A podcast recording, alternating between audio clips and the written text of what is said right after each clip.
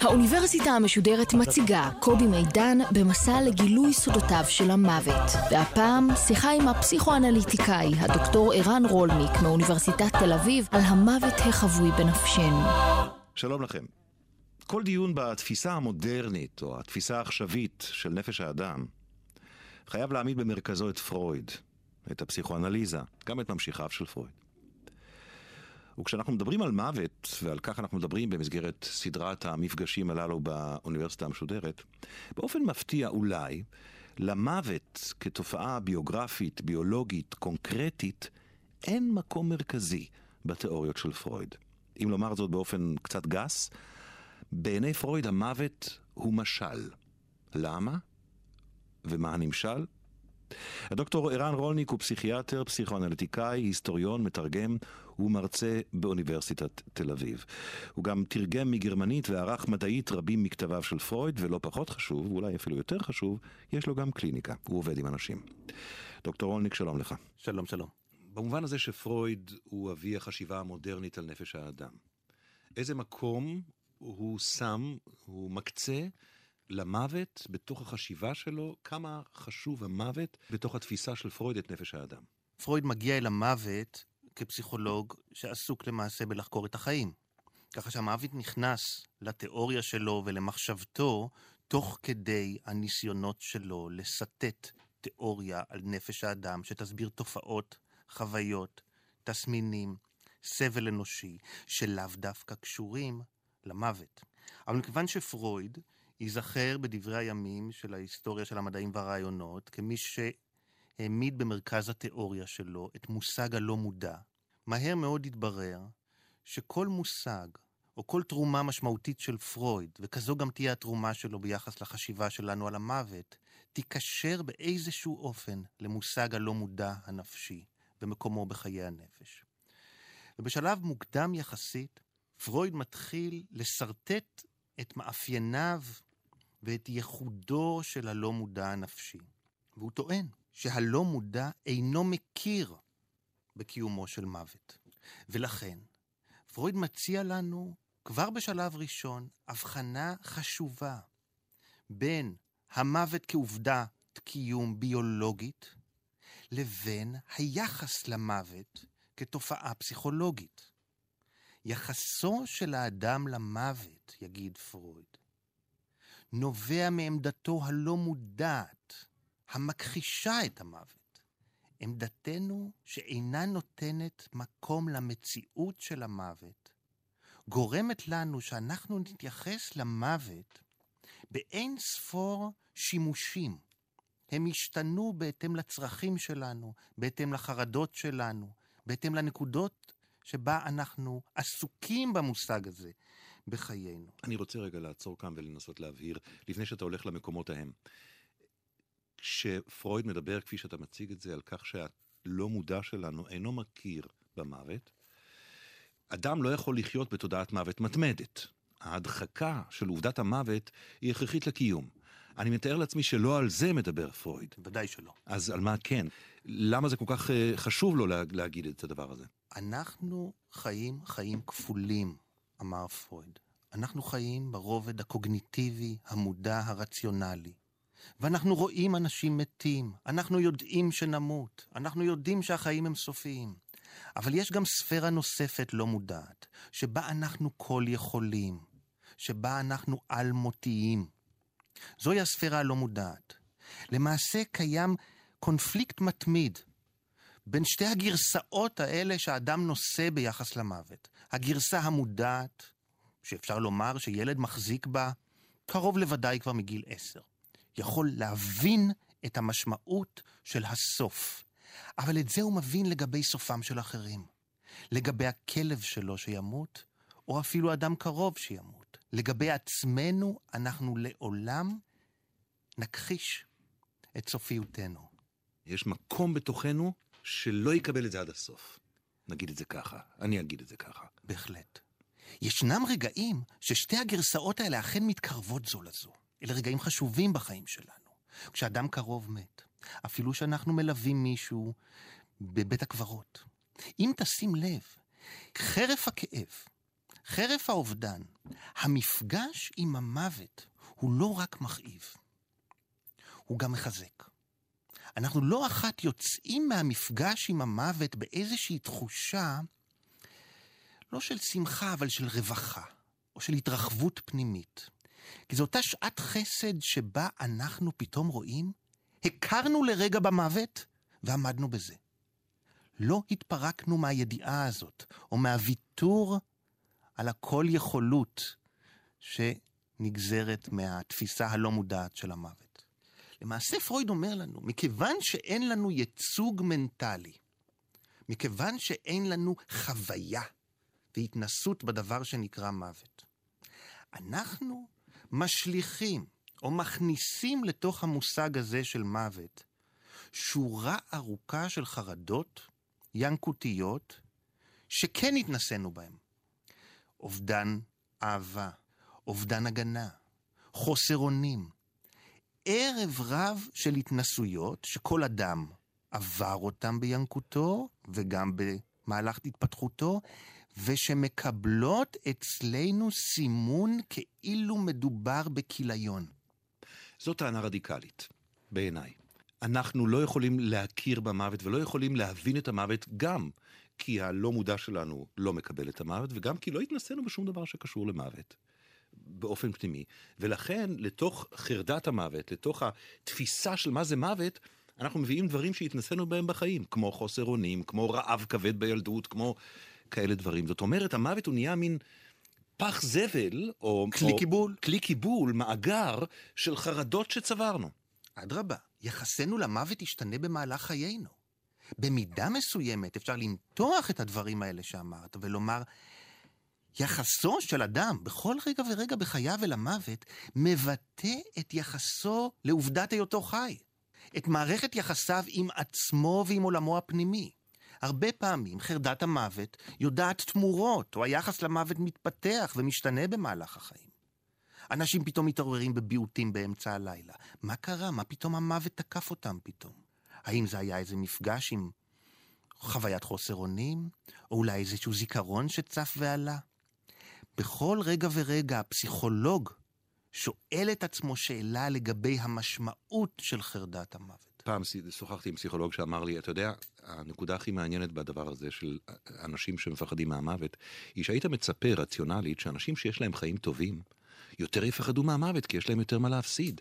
וההפך הוא הנכון, אנשים שחיים טוב פחות מפחדים מהמוות. אתה גם כך מתרשם בקליניקה? לחלוטין, לחלוטין. גם מניסיוני. בתקופות שבהן טוב לנו בחיים, המוות הוא לא בן לוויה בלתי נסבל כל כך. בתקופות שהחיים הם בלתי נסבלים עבורנו, גם העתיד נראה מפחיד, ואנחנו משליכים קדימה את חרדות ההווה שלנו. יש עוד מושג אה, שפרויד אה, תרם אה, באשר למחשבה על המוות, במובן הזה שהוא דיבר על כך שיחד עם היצר הארוס שלנו, יש גם יצר של מוות, של הרס. זו תוספת חשובה לתיאוריה הפסיכואנליטית, כאשר ב-1920 פרויד מצרף כבן זוגו המנוגד של דחף החיים, הליבידו, את הטנטוס, את דחף המוות. לכאורה אפשר היה לחשוב, רגע, מה קורה פה? האדם כמה, משתוקק אל המוות, וגם חרד מן המוות? איך שני הדברים האלה מתיישבים זה עם זה? ובכן, השאיפה אל המוות מעצימה את החרדה מפני המוות. משום שמהי השאיפה? מהו דחף המוות? דחף המוות נפרט לשורה די ארוכה של תופעות נפשיות ושל התרחשויות נפשיות, שהמרכזית שבהן היא העוינות, התוקפנות. ככה שאם אני עסוק בתוכי בהתקפות, בתוך עולמי הפנימי, mm-hmm. התקפות על עולמי שלי ועל העולם שמחוצה לי, בהכרח אני גם אחרוד מנקמה. אני אדם רדוף כי אני תוקפן. ולכן התעצמותו של דחף המוות מעלה גם את חרדת המוות. שוב, במובן של אובדן אהבה, נטישה, פרידה. אני רוצה רגע ללכת צעד אחד אחורה. אה, דוקטור ערן רולניק הוא האורח שלנו היום במפגש הזה של האוניברסיטה המשודרת, למי שמצטרף אלינו עכשיו. עוד פעם, הטנטוס, אותו יצר הרס או, או דחף לקראת מוות. סיפרת קצת איך, איך אפשר לאתר אותו, אבל הטענה היא שיש בנו, באדם, חלק ששואף אל מותו? זאת הטענה? לא בדיוק. אם זו הייתה השאיפה, לא היה צריך אה, לחפש כל כך בנרות ולהשקיע כל כך הרבה מחשבה בהמשגה של המושג הזה. לא האובדנות היא התופעה המרכזית שהביאה את פרויד להוסיף את הדחף הזה, אלא שורה של תופעות קצת יותר עדינות, ושלא ניתן להם מענה בתיאוריית הדחפים הראשונה שהתבססה רק על עקרון העונג. המזוכיזם למשל, העובדה שחיים שלמים מאורגנים לא בהתאם לעקרון העונג, אלא בהתאם לכאב ולסבל. תופעה נוספת, לא פחות מעניינת, כפיית החזרה. העובדה שיש חזרה שוב ושוב בחיים של רובנו, לעתים בצורה מחושפת ממש, על תכנים מודחקים, על טראומות. המקום שבו פרויד נתקל בזה לראשונה בעוצמה רבה, אלה בחלומות הטראומטיים של החולים שחזרו משדה הקרב. החולים, מה שמכונים היום הפוסט-טראומטיים, הציבו אתגר בפני הפסיכואנליזה באותה תקופה. אנחנו מכירים את זה עד היום. הם מהווים אתגר טיפולי אה, ממדרגה ראשונה. להסביר מה פשר חלומות הזוועה, הפלשבקים והביעותים של מי שסובל ממה שנקרא אז נוירוזה טראומטית. פרויד טען שחוויית האין אונים שחווה האני במצבים מסוימים, כמו במצבי קרב או כמעט מוות, גורמת לכזה זעזוע למערכת המגוננת, לשכבת המגן של הנפש, שהיא נשארת אנוסה לחזור שוב ושוב על החוויה המזעזעת הזאתי, כמו בניסיון להתגבר עליה. ואם אני מחזיר אותך לממש משפטי הפתיחה שלך, אמרת שאנחנו חיים חיים כפולים בקשר ליחס שלנו למוות. חלק מאיתנו המודע, הקוגניטיבי, הרציונלי, יודע שנמות, וחלק מאיתנו הלא מודע, פשוט לא מבין על מה מדובר כשמדובר על מותנו שלנו.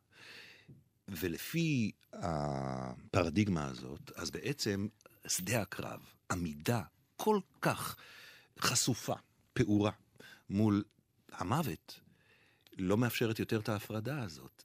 אבל שדה הקרב, מנקודת מבטו של פרויד, הוא לא המפגש עם האיום החיצוני, אלא מה שמתרחש בתוך האדם, בתוך הסובייקט.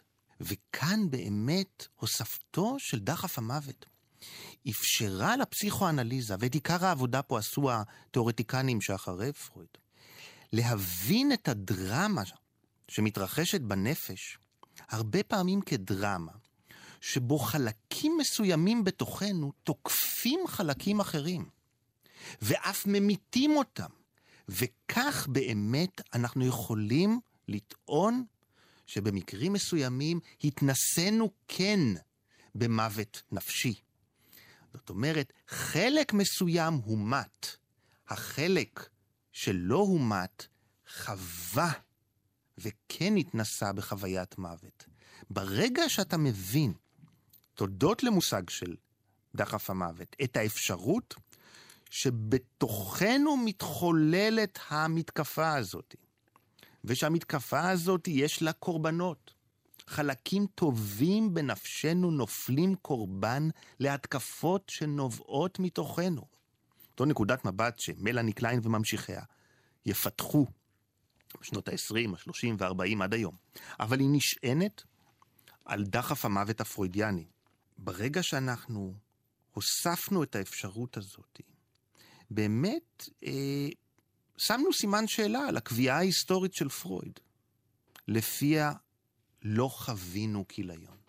כי ייתכן שבתנאים התפתחותיים מסוימים, האדם כן חווה לפרקים דבר הדומה מאוד לאניהילציה של העצמי. אני אנסח את זה בצורה מעט יותר אה, פשוטה, אני אנסה לפחות.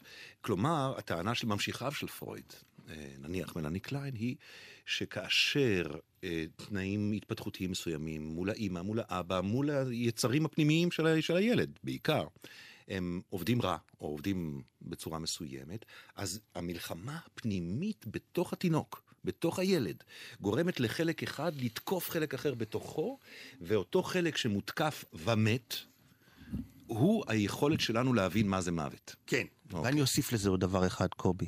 לצערנו זה קורה גם כשהיחסים הם טובים.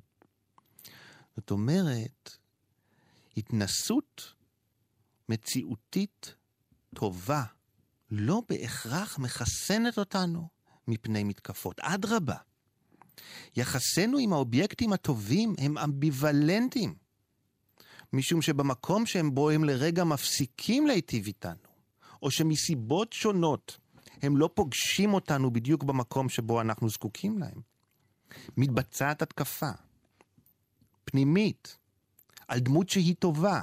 המצב הזה, במקרה הטוב, יוביל לאמביוולנטיות. ליכולת שלנו, אדם עד בוגר, לחוש גם אהבה וגם עוינות כלפי אדם אהוב, מבלי לאבד את האהבה. ובסוף... פרויד יאמר לנו למעשה, אם ישנה הגדרה פרוידיאנית, לדעתי טובה ויפה לאהבה, היא אומרת, אהבה זה הרגש שאתה מרגיש אחרי שהאובייקט האהוב שרד את ההתקפות שלך. לזה קוראים אהבה. וואו, איזו הגדרה לאהבה. כן. לא קל, לא, לא הגדרה שקל לי לקבל, אבל uh, בסדר, אני לא כאן כדי לקבל. ועדיין, עם כל הדיבור uh, על פרויד ועל ממשיכיו, בסוף, בשורה התחתונה, המקום של הפחד מהמוות, כמו שהוא, המוות כעובדה, הוא מקום קטן, הוא מקום סימבולי, הוא מקום שמאפיין את הפסיכולוגיה של החי, ולא את הפחד מהעובדה שאתה הולך לחזור אל הדומם, אל הלא אורגני, אל, ה, אל, ה, אל, ה, אל הלא מודע, אל הלא קיים. הפחד הזה לא מעסיק את פרויד ואת ממשיכיו בעצם. אני לא יודע אם הוא לא מעסיק אותו ברמה האישית, אנחנו יודעים שפרויד ניהל אה, דיאלוג אישי כאוב מאוד אה, עם אה, מותו שלו. אבל... מבחינה תיאורטית. מבחינה תיאורטית, הפסיכולוגיה של פרויד עוסקת במתן משמעות לחרדות. אפשר לשאול, ממה אתה כל כך מפחד שתמות? נו, נו, נו, הרי לא תרגיש שום דבר, נכון. ממה אתה מפחד? מה אתה זורק לשם? עכשיו, אני ארצה לקראת הסוף להבין אה, מה זה אומר, העובדה שהמניחי היסודות של התפיסה המודרנית של הנפש האנושית, זה היחס שלהם למוות. מה זה אומר על, על הטיפול ועל היכולת להתעסק עם זה, אבל רגע אני רוצה לפתוח סוגריים. כי יש עוד זרם שהיה משמעותי מאוד בחשיבה על, על נפש האדם, ובעיניי עושה דבר הפוך. אם פרויד אומר, גם המוות הוא מייצג חרדות של חיים. הם אומרים, כל החרדות של החיים נובעות מהחרדה הראשונית, שהיא הפחד למות. וזה כמובן הזרם האקזיסטנציאליסטי. אז תנסה להגיד על זה איזה כמה מילים. האקזיסטנציאליסטים, אם לא כולם, רובם, מתייחסים אה, שוב ושוב אה, לא רק לפרויד, אלא לאחד מתלמידיו הראשונים של פרויד, לאוטו רנק, לשעבר רוזנפלד, שפרויד ראה בו את האינטליגנטי ביותר מבין תלמידיו. יותר מיונג, יותר מאדלר, יותר מכולם. ורנק הקטן, שהיה צעיר מכולם, שזוכה להרבה מאוד אזכורים חיוביים מאוד מפרויד, ופרויד אפילו מימן את לימודיו באוניברסיטה זמן מה. רנק במחצית שנות ה-20 מפתח פתאום תיאוריה משלו, שהיא זוכה לשם טראומת הלידה. הנושא של טראומת הלידה נזכר כבר בכתיבתו של פרויד, ושהוא עצמו בפירוש החלום רואה בחוויית הלידה את הפרדיגמה למבוע של חרדה. אבל רנק אה, הלך יותר רחוק. הוא טען שההצפה של חרדה במהלך הלידה הופך את החוויה הזאת, את חוויית הפרידה הראשונית מגוף האם, למקור לכל החרדות כולן. וכך רנק למעשה קשר בראשיתנו את סופנו. במקום שבו נולדנו, שם התפתחה חרדת המוות שלנו. המחשבה של רנק השפיעה מאוד על תיאורטיקנים, החל מהתקופה שרנק מצא, מצא את מקומו בארצות הברית. אה, המפורסם שבהם הוא ארנסט בקר, האנתרופולוג הקנדי, שב-73 פרסם את uh, הכחשת המוות, ספר שזכה בפרס פוליצר והפך בסיס כמעט הייתי אומר תנועה חברתית שלמה בשעתו. הטענה של בקר, והיא נשענה במידה מסוימת על רנק, במידה מסוימת כביקורת על פרויד, הייתה שאת סיפור האנושות כולה, או את הציוויליזציה שלנו, אפשר לספר כסיפור יחסנו, המכחיש ברובו, לעובדת מותנו. לכאורה, לא היה בזה חידוש גדול, אם אתה חושב על כך שפילוסופים עסקו בכך. אבל בקר התמקם כאנתרופולוג בתווך הזה, שבין הפסיכולוגיה לתיאולוגיה, והציע איזה קריאה, אני קורא לה אקזיסטנציאליסטית מלנכולית. אוקיי. Okay. זאת אומרת, היא שמה דגש על היעדר המשמעות של החיים נוכח המוות, ופחות מנסה ברוח הפסיכואנליטית לתת משמעות לחיים נוכח המוות. בקר נתן את האות להתבוננות מחודשת על היחס שלנו למוות. נשמע לי מהדברים שלך, ואנחנו ממש אה, תכף צריכים לסיים, אה, ואי אפשר להרחיב כאן למרות שזה מאוד מאוד מעניין, שהפסיכולוגיה, מזווית הראייה שלך כמי שעוסק בהיסטוריה של הפסיכולוגיה ושל הפסיכואנליזה, הפסיכולוגיה שמעמידה, כמו בקר, וכמו פסיכולוגים אקזיסטנציאליסטים אחרים, שמעמידה את עובדת המוות של האדם, אה, לצד העובדה שהאדם הוא פחות או יותר החיה, לא כמו שפרויד אומר, אבל כמו שהם אומרים, הוא החיה היחידה שיודעת את מותה, שההצבה הזאת במרכז של הפסיכולוגיה ושל האנתרופולוגיה לא, להשקפתך, לא הביאה לפירות קליניים. אי אפשר לעבוד עם זה, לייצר משמעות, להתגבר על חרדות, גם אם אתה שם את זה במרכז. אני אהיה לרגע אסוציאטיבי. לא מזמן אמרה לי אישה, אי אפשר לטפל, אין לי נפש. אם הייתי מתבונן על זה מנקודת מבט, על אמירה כזאת, מנקודת מבט אקזיסטנציאליסטית, mm-hmm. הסיפור היה נגמר בזה. לא היה לי הרבה מה, כלים למחשבה על טענה של אדם חושב ומבין, שאומר, אני לא במשחק הזה של נפש. אני מגיב למציאות. המציאות קשה, קשה לי. המציאות איומה, היום לי. העמדה האקזיסטנציאליסטית, לדעתי אפילו הייתה מעצימה את, ה... את המצוקה. את המצוקה. כפסיכואנליטיקאי אני מנסה להבין אמירה כזאתי. אה, יש לי יותר מדרך אחת לנסות למשמע אותה. אבל כשאדם אומר אין לי נפש, אני אומר, רגע, הייתה לו נפש? מה קרה? מה קרה שחלקים מנפשו הפסיקו מלהתקיים לחווייתו? האם הם רעים בעיניו, כך שאי אפשר להשתמש בהם? האם הם נזרקו החוצה? קודם דיברת על להשליך אותם החוצה? אולי הם הותקפו על ידי חלקים אחרים? זאת אומרת, יש, הפסיכואנליזה או הפסיכולוגיה שאינה אקזיסטנציאליסטית נותנת לנו כלים לחשוב על התבטאויות ועל חוויות אנושיות שיכולות לחולל איזשהו שינוי בתפיסה של אדם את סבלו ולתת לו משמעות. הפסיכולוגיה האקזיסטנציאלית... מקבעת. היא, אני לא יודע אם היא מקבעת, אבל היא יותר קשורה, להבנתי, באמת לפילוסופיה.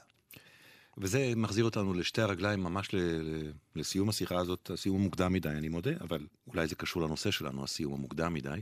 אה, לשתי הרגליים שהפסיכולוגיה, יש יאמרו הולכת עליהן, יש יאמרו מקרטעת ביניהן, מחליפה משקלים, של תפיסת עולם מדעית ואו פילוסופית לבין הקליניקה, הצורך לעזור.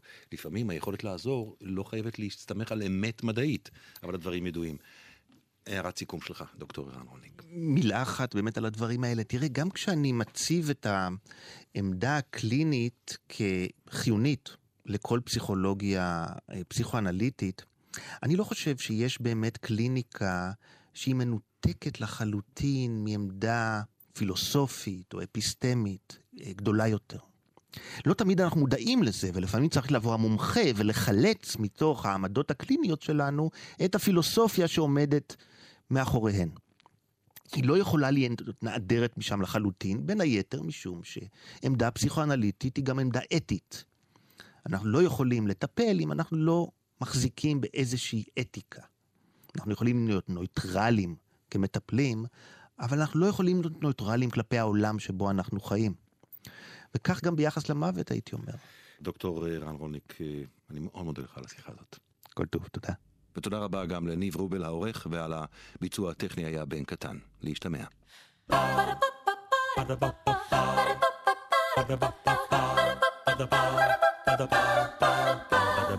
האוניברסיטה המשודרת, קובי מידן שוחח עם הפסיכואנליטיקאי, הדוקטור ערן רולניק מאוניברסיטת תל אביב, על המוות החבוי בנפשנו. מערכת האוניברסיטה המשודרת, מאיה להט קרמן, ליאור פרידמן, אורן הוברמן וגיא עופר. האוניברסיטה המשודרת, בכל זמן שתרצו, באתר וביישומון אפליקציה של גל"צ, וגם בדף הפייסבוק של האוניברסיטה המשודרת.